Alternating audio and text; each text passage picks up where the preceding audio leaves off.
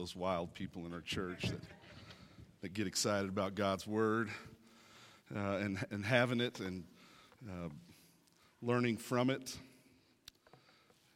You know, we just sang that song, uh, I Want to Make You First. And in doing so, I would like to just take a moment and be quiet.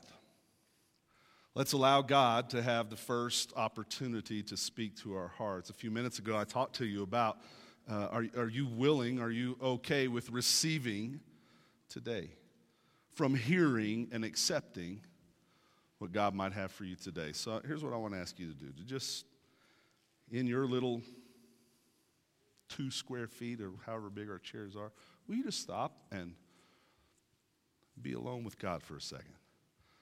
Clear the runway and allow Him to come and give Him room, give Him space to come and speak to you today.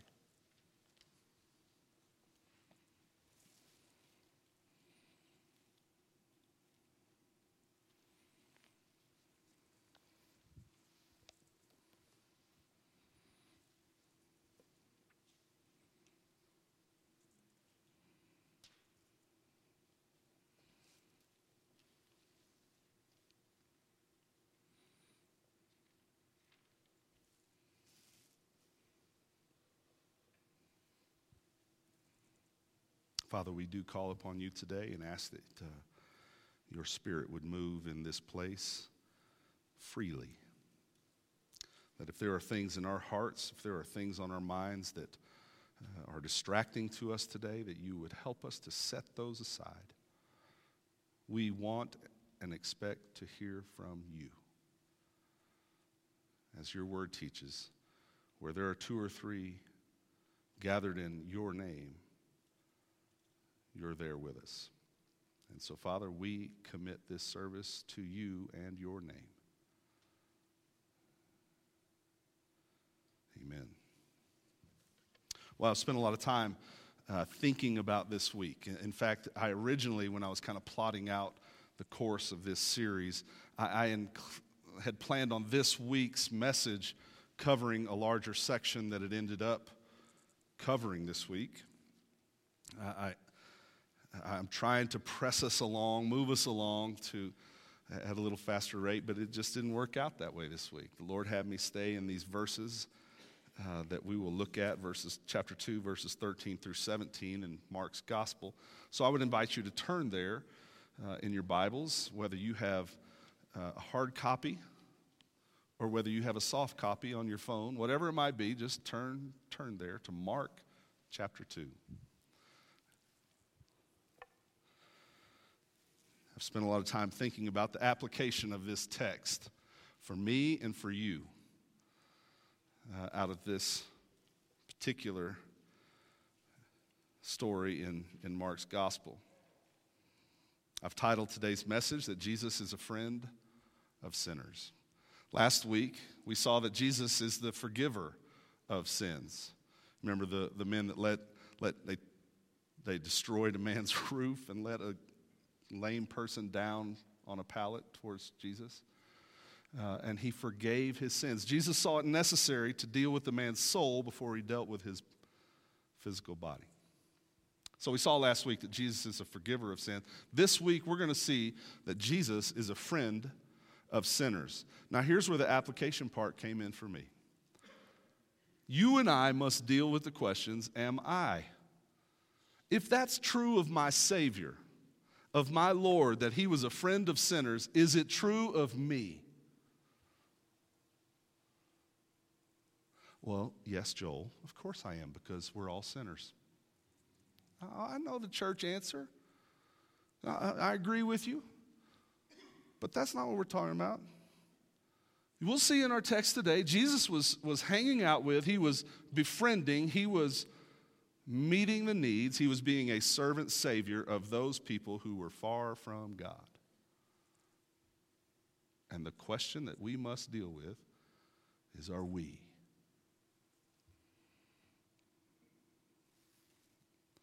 Am I? I mean, I need to make this personal to me. I, hope you'll make this personal to you. Am I modeling my life after my Lord has modeled to me? Am I a friend of sinners? How much time do you spend with people that don't know Jesus? Don't, don't, don't answer that out loud, obviously, but um, I'm not talking about the people at work that sit in the cubicle next to you. I'm talking about the time that you have a choice to do with your time. How much time do you and I spend with people that don't know Jesus? That we make a choice to spend time with people far from God. It's an important question that, that we must deal with, and we'll get several answers. Someone might say, Joel, I'm offended by those people. I don't want my children to be around those people. So I don't. I make the choice. I don't. I want to be around church folks. I want to be around good people. I want to be around people that look like me. And if you're listening to those words that come out of my mouth, you can, you can, hear, how, you can hear how it sounds. I might get another response. Joel, my friends would be embarrassed if they saw me. Or I would be embarrassed if my friends saw me around those people. Who are those people? Just as a reminder, I'm going to go ahead and give away my left hook at the end. Just as a reminder, you and I were once those people. And I'm thankful, just like you are, that someone was willing to share the good news of Jesus Christ with me. Anybody else? Well, today, today we're going to look into a text that what some scholars would call a scandalous, in fact, John MacArthur calls it a scandal of grace, this passage in Mark chapter 2. This, this passage has the potential to bring great conviction on each one of us. So, is our heart ready to hear what God's word says? If we're not careful, we can find ourselves, me included, you included, thinking like the Pharisee in Luke chapter 18. Verse 12, it says this. I believe there's a slide. I think I created a slide that says this. The Pharisee, standing by himself, prayed thus God, I thank you that I am not like these, like other men, extortioners, unjust, adulterers or even like this tax collector. I fast twice a week. I give tithes of all that I get. If you and I aren't careful, we can find ourselves standing in those shoes. I pray and I hope that our heart, I hope that our prayers sound a little bit more like the tax collector in verse 13. Look at what he says. But the tax collector, standing far off, would not even lift up his eyes to heaven, but beat his breast, saying, God, be merciful to me, a sinner. Oh, what's the posture of our heart today? You know, our Lord was a friend of sinners. What about me? What about you? Are we friends? Thankfully, you and I have, uh, I can't, I don't know everyone in this room, but uh, I'm assuming that many, if not most, have been saved by this scandalous grace that we're offered by Jesus. So, before we get into this, this text, I want you to um, listen as we read it, and I would like to ask you to notice all the characters in this text. And, and, and I wonder if there's one that you identify with. You would say that, Joel, that's probably me in the story. So if you'll stand with me, if you're able, as I read Mark chapter 2, verses 13 through 17. Now, now just to, to remind us, Jesus had just uh, healed a man of leprosy. He had just healed a man and forgiven his sins in that house where the roof was destroyed. And now he makes his way back outside. Now people are starting to gather around him. He's a popular dude. His he, he, crowds are coming. He's teaching them.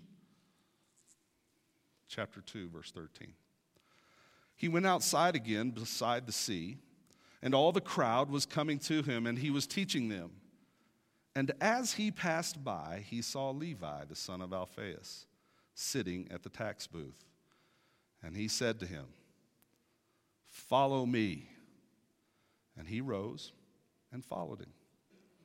And as he reclined at table in, in the house, in this house, many tax collectors and sinners were reclining with Jesus and his disciples, for there were many who followed him. And the scribes of the Pharisees, when they saw that he was eating with sinners and tax collectors, said to this disciple, said to his disciples, Why does he eat with tax collectors and sinners? And when Jesus heard it, he said to them, Those who are well have no need of a physician, but those who are sick. I came not to call the righteous, but sinners. Father, I pray that you would open the eyes of our heart, that we may receive truth from your word today. In Jesus' name, amen. So I want to take a few minutes and notice how Jesus saw and handled sinners, how he served sinners.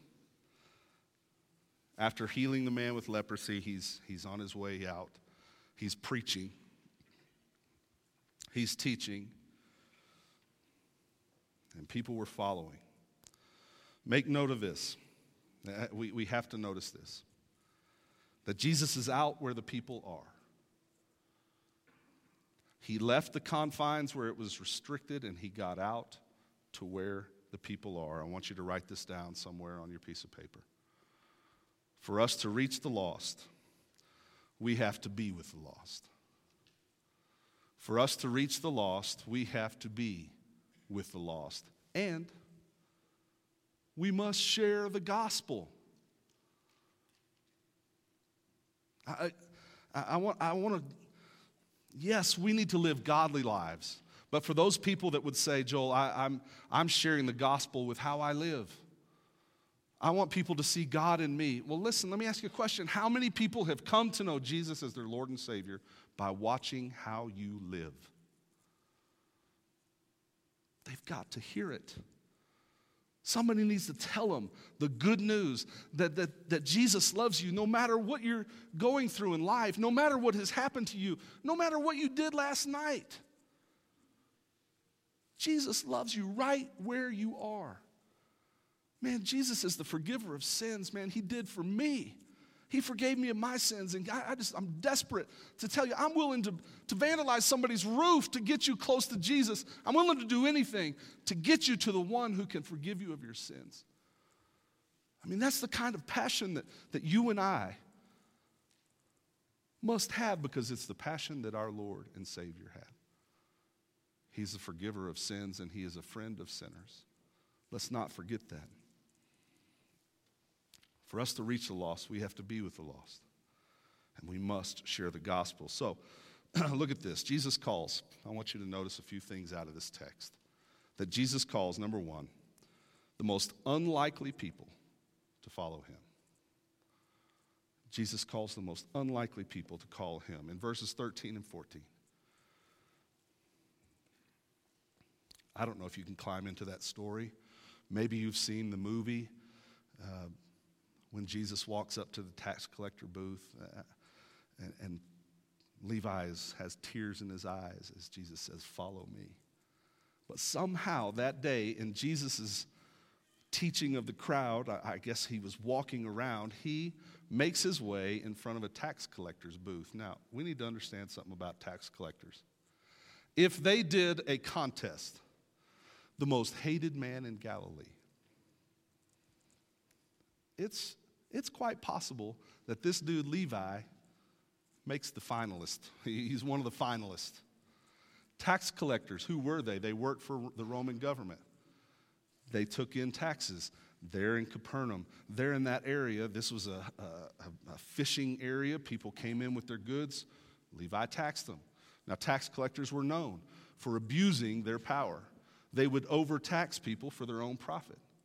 The Jewish people, it was okay for them to lie to tax collectors. Uh, it wasn't considered sin if you lied to a tax collector. These people were hated. And Jesus walks up to this guy and, in scandalous matter, in ways, says, Hey, Levi, follow me. I wonder what kind of social pressure Jesus had going on behind him when he walked up to that table. I wonder were there people whispering in his ear going, You know who he is, right? you know that we all hate him, right? Jesus, we're down with everything you're doing, man. We love all this healing, we love all this. Your teaching, your preaching is great, and repentance. But that dude is hopeless. That dude is a lost cause. He is the worst of the worst. Why are you asking him? It reminds me of a story I've, I've shared before of one of the years in my coaching days. It was like the first week of practice. Players were, they were still in helmets. We didn't even have pads on. Have the group guys uh, there in front of me. I was coaching a ninth grade team at that point. So I got, I got 50 young men on a knee in front of me. And one of the kids, that year, his name was George Applin. And George Applin, they had just redrawn the district lines, and some of the kids from that, that side of the tracks were now coming to our school. They were trying to equalize racial numbers in the school district. Well, George Applin, his reputation came way out in front of him. He was taller than me, bigger than me. And every one of our kids that were on this side of the tracks knew who George Applin was. He, was, uh, he wasn't afraid of anything, he wasn't scared of anybody. Well, this day, I got, I got my team there in front of me. All right, guys. Uh, today we're going to cover this and that. And I, I didn't have my whistle with me. My whistle was hanging from my rearview mirror in my truck. So I looked up, and there's George. He's in the back of the group, as one would expect. I said, George, George, will you go to my truck and grab my whistle off the rearview mirror? And I'm telling you, I look at all the other kids, and I'm getting the same look from George. They're like, we, we have a moron for a coach. I mean, that's the dumbest thing you could do. You're never going to see your truck again. George was giving me the same look. You, you know who I am, right? You mean you, you know that I do stuff like that. George leaves with my keys. Now, on the inside, I'm like, mm, taking a chance here, man. Come on. I'm going to tell you something.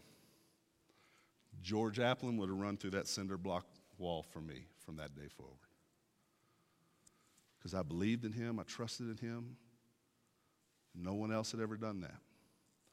And I'm guessing, oh, Levi, sitting at his booth, Jesus walks up and says, Levi, you follow me. You, you know who I am, right? You know that all the people behind you hate me, right? And you're asking me to come and follow. You're asking me to come and be on your inner circle? Huh? Yeah, there must have been something that Jesus saw in him. There must have been something that Levi saw in Jesus that he would go, I want to be a part of that. And to stand up and cut ties with the Roman government from that moment on, stand up and leave it and say, I'm in. There must have been something in Jesus that he wanted to be a part of. But there was also something in him that Jesus could see that Levi couldn't see, that the people behind Jesus couldn't see.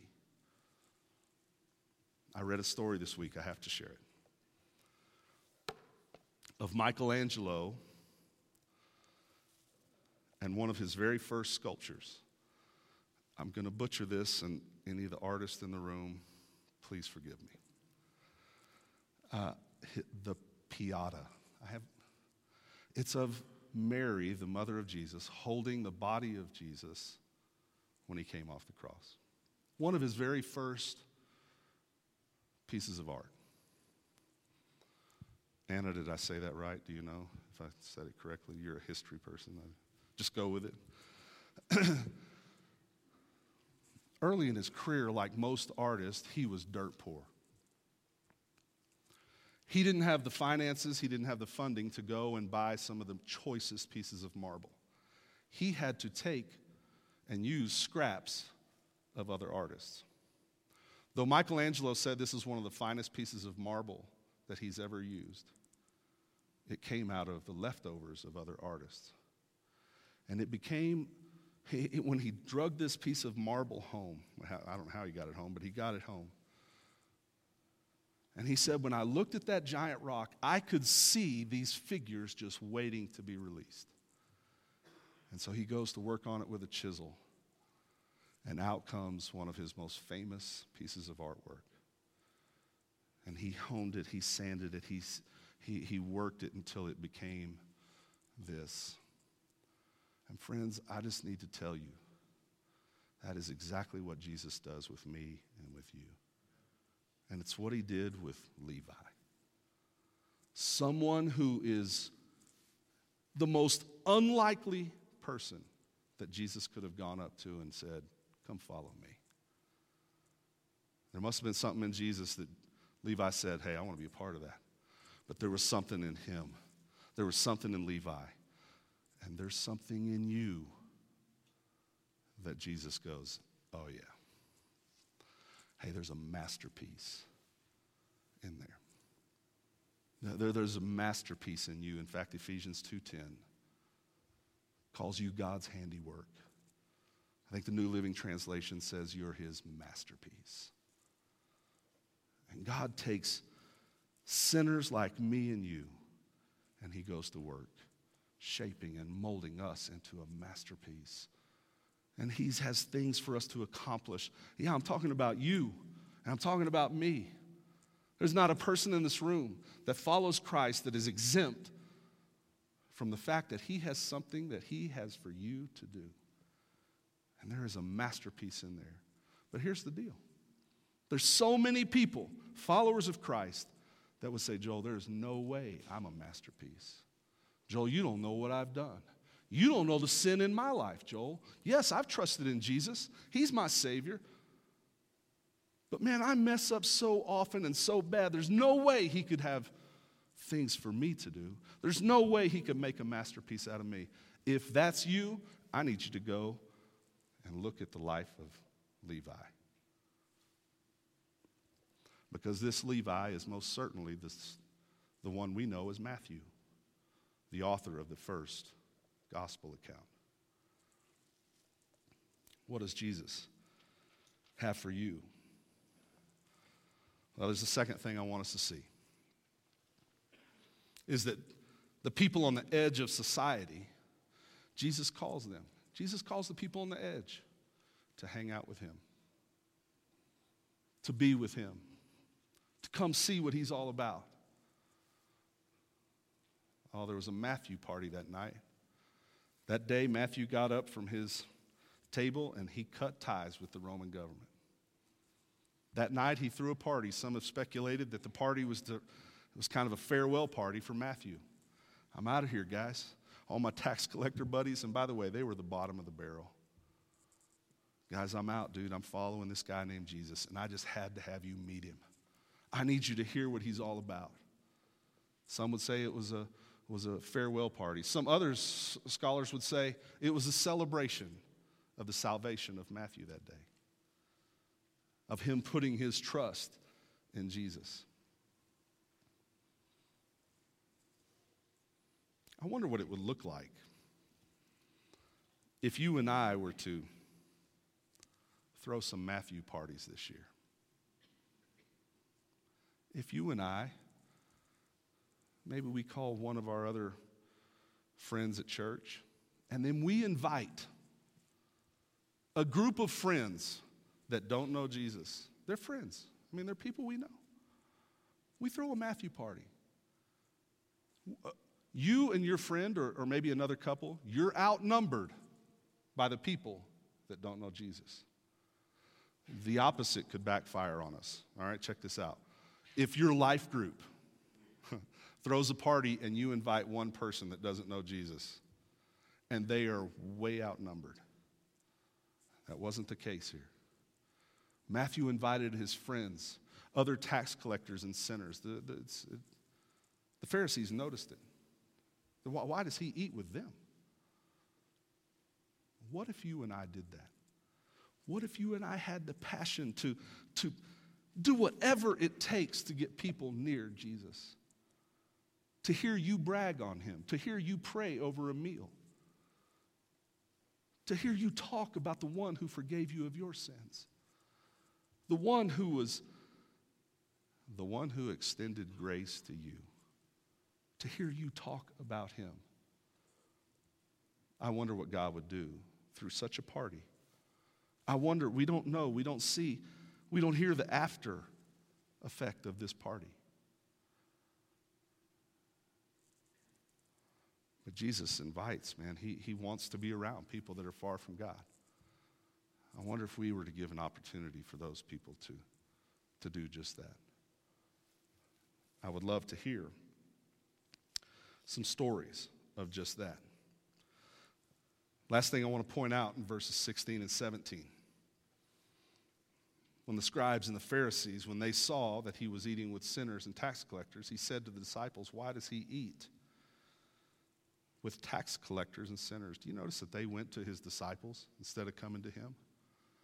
What are they trying to do? Stir up division? I mean, what, what's, what's the deal with that? Why not come to Jesus straight up and, and ask him? Why go in, in the back door and try to create division? But Jesus heard what was happening, he, he figured it out. And in the end of this, end of this section, we see Jesus' mission statement. Look at what he says in verse 17. And when Jesus heard of it, he said to them, Those who are well have no need of a physician, but those who are sick. I came not to call the righteous, but sinners. I mean, it's his mission. He said it uh, in the last chapter, man. Let's go to the next town so I can preach, for that is why I came. I came to tell people where salvation is found. A person, excuse me, a friend of yours, a friend of mine, must see themselves lost before they can understand they need to be found. A, a person must understand that they are drowning before they understand the need of a lifeguard. A person must know that they're spiritually sick before they understand that they need a spiritual physician. They must know that they're spiritually dead before they know the need of a Savior. See, there's good news, but people need to know the bad news as well. Before they're ready to hear the good news, they should probably understand the bad news. That as long as we live a life separate from God, we are separated from God. And if we die in that condition, we will be separated from God for eternity. But there's good news. God's, God loves you so much that he gave his one and only Son. That if you'll trust in him, you'll never perish, but you'll have everlasting life. I mean, there's good news, but they need to understand the bad news as well. We must know today that Jesus was a friend of sinners, and he still is.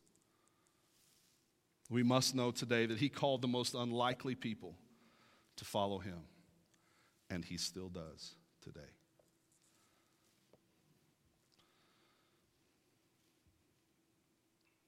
We must know that he called people on the edge of society to hang out with him, and he still wants to. You know, it's another place that I spent a lot of time thinking this week. Who are those people? Who are, who are the people on the edge today? Who are the people that I would feel? I'm talking about me. Who are the people that I would feel uncomfortable if you saw me hanging out with them?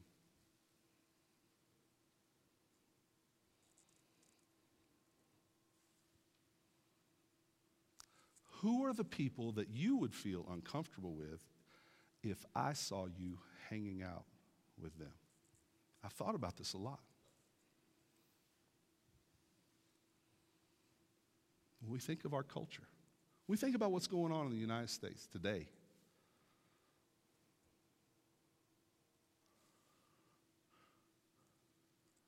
There are people on the edge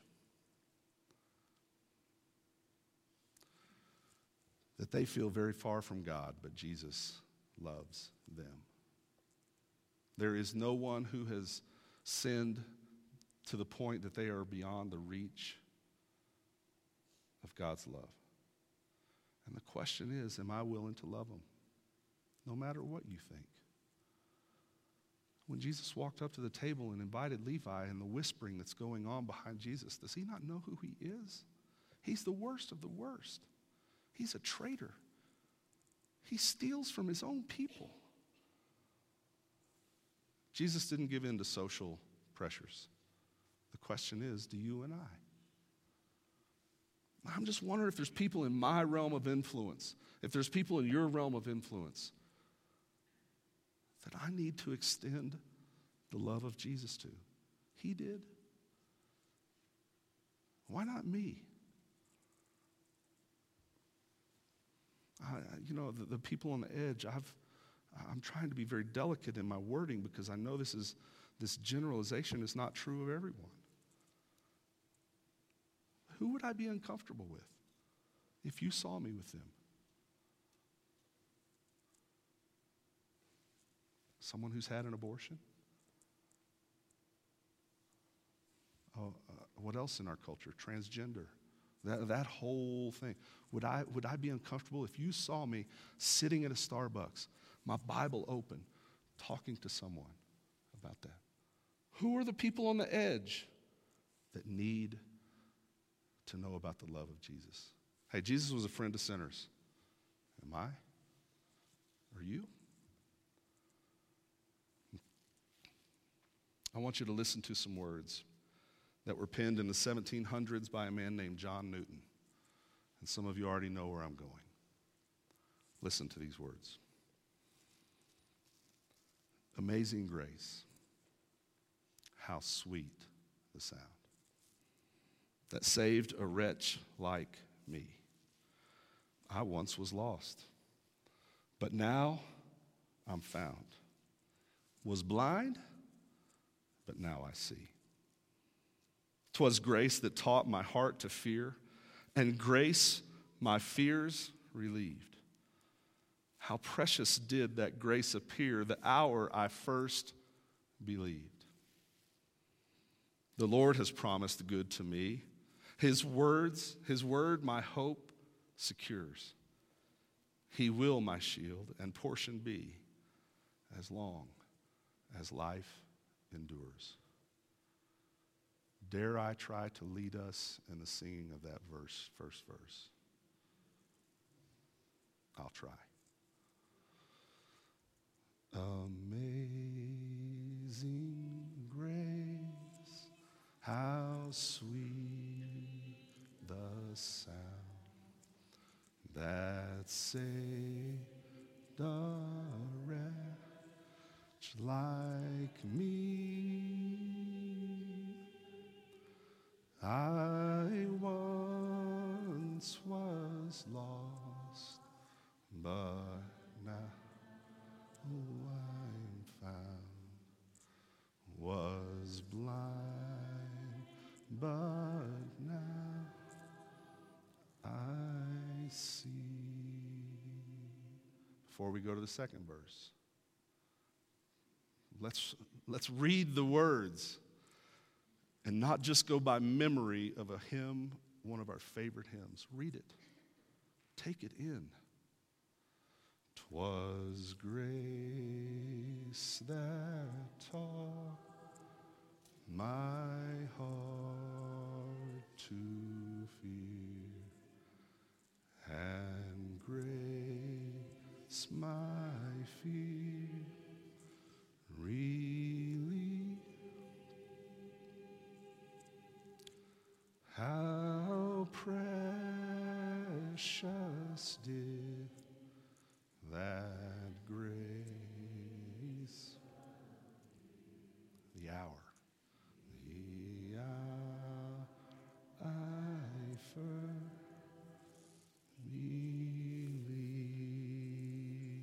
How about this? The Lord has promised.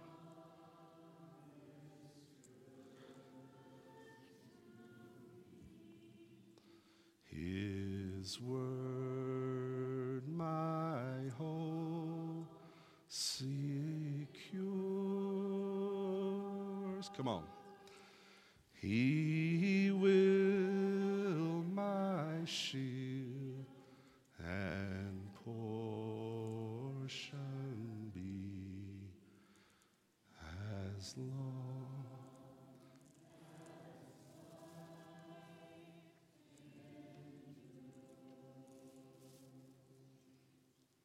Christian, let me ask you a question today.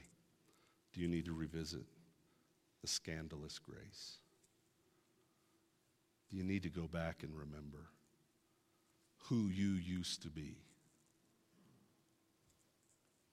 Have, have you found yourself in recent days, months, maybe even years, so insulated, so surrounded by Christians that you have forgotten the grace that was extended to you? And do you know sinners? Do you know people that are far from God that need to know about this scandalous grace? Well, maybe you're here today and you've never trusted Jesus.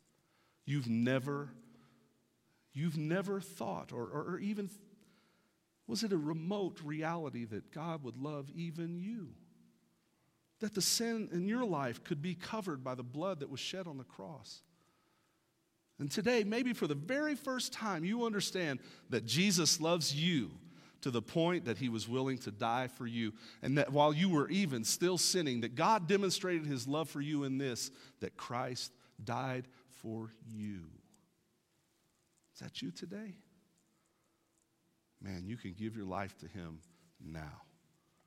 You can admit your sin to God. You don't need to admit it to me. You admit that sin to God and ask for forgiveness.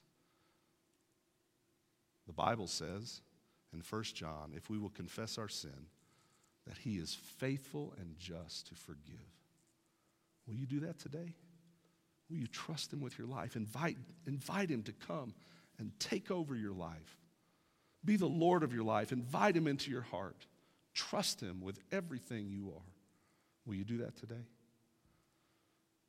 The Bible says that when we do that, that he sends a helper.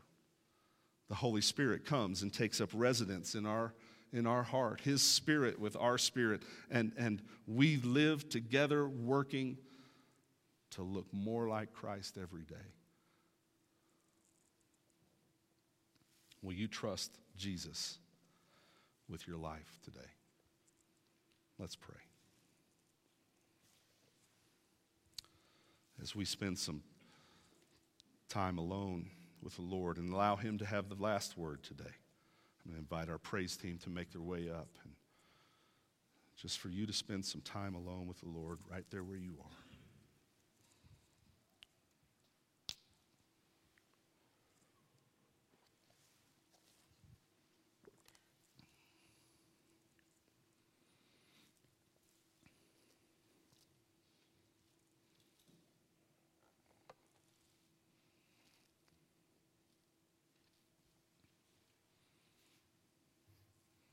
As we're sitting here and heads are bowed and eyes are closed, I wonder if there's someone here today that has never trusted Jesus to be your Lord and Savior. But today you did. For the first time, you've understood that God's love reaches even you where you are. I just got to tell you, I'm so thankful that He reached me where I was back in the day. And is today your day? If there's someone here today that trusted Jesus for the first time with your life, will you do me a favor and just, just lift your hand real quick? I would love to know who I'm praying for. I got it, I see it. Praise God. Well, I wonder if there's a Christian here today. That today you have realized you have so insulated yourself with other folks like you that you have forgotten that we're to be friends of sinners as well. And there are people in your workplace, maybe even in your neighborhood, that you just need to be intentional. You need to be wise, but you need to be intentional about getting them close to Jesus. I wonder if there's someone here today that would say, Joel, I, I, would like some prayer for that because I don't know how to do that. I would like some wisdom from God in helping me do that. He's laid some people on my heart and on my mind, but I don't know how to do it. I, I, I realize I need to. I need to get them closer to Jesus, and, and He wants me to do that, but I don't know how. Will you pray for me for wisdom? Anybody in that boat? You just raise your hand real quick so I can know. Got it. I see it. Lord, I pray today for the one that has, has said, I, I trust in you today. I give my life to you. I want to live for you. Lord, I pray that we would be a church, that I would be a pastor, that we would have leadership here that would surround this person and help them grow in their likeness of you. I pray in the days to come, Lord, that you would protect this one. The enemy's going to come running. The enemy's going to want to, to call them back to the way they used to be. But Lord, I pray that this person would no longer conform to the pattern of this world, but would be renewed day by day in his mind in his heart, in his ways. Lord, I lift up those in the room that you've laid people on their heart that they need to bring close to you. Will you give wisdom? Lord, will you lay ideas on their heart on ways they can maybe throw a Matthew party? Maybe they can do some kind act towards this person that would draw that person to the point of saying, Why are you being so kind?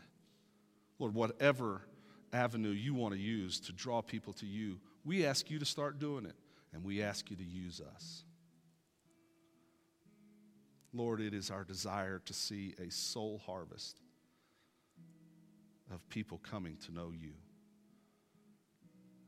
Your word teaches us to pray unto you, the Lord of the harvest, to send out workers. Lord, I'm praying that right now that every one of us in this room, as your children, would understand when we walk through these doors to leave this place, we're entering the harvest field.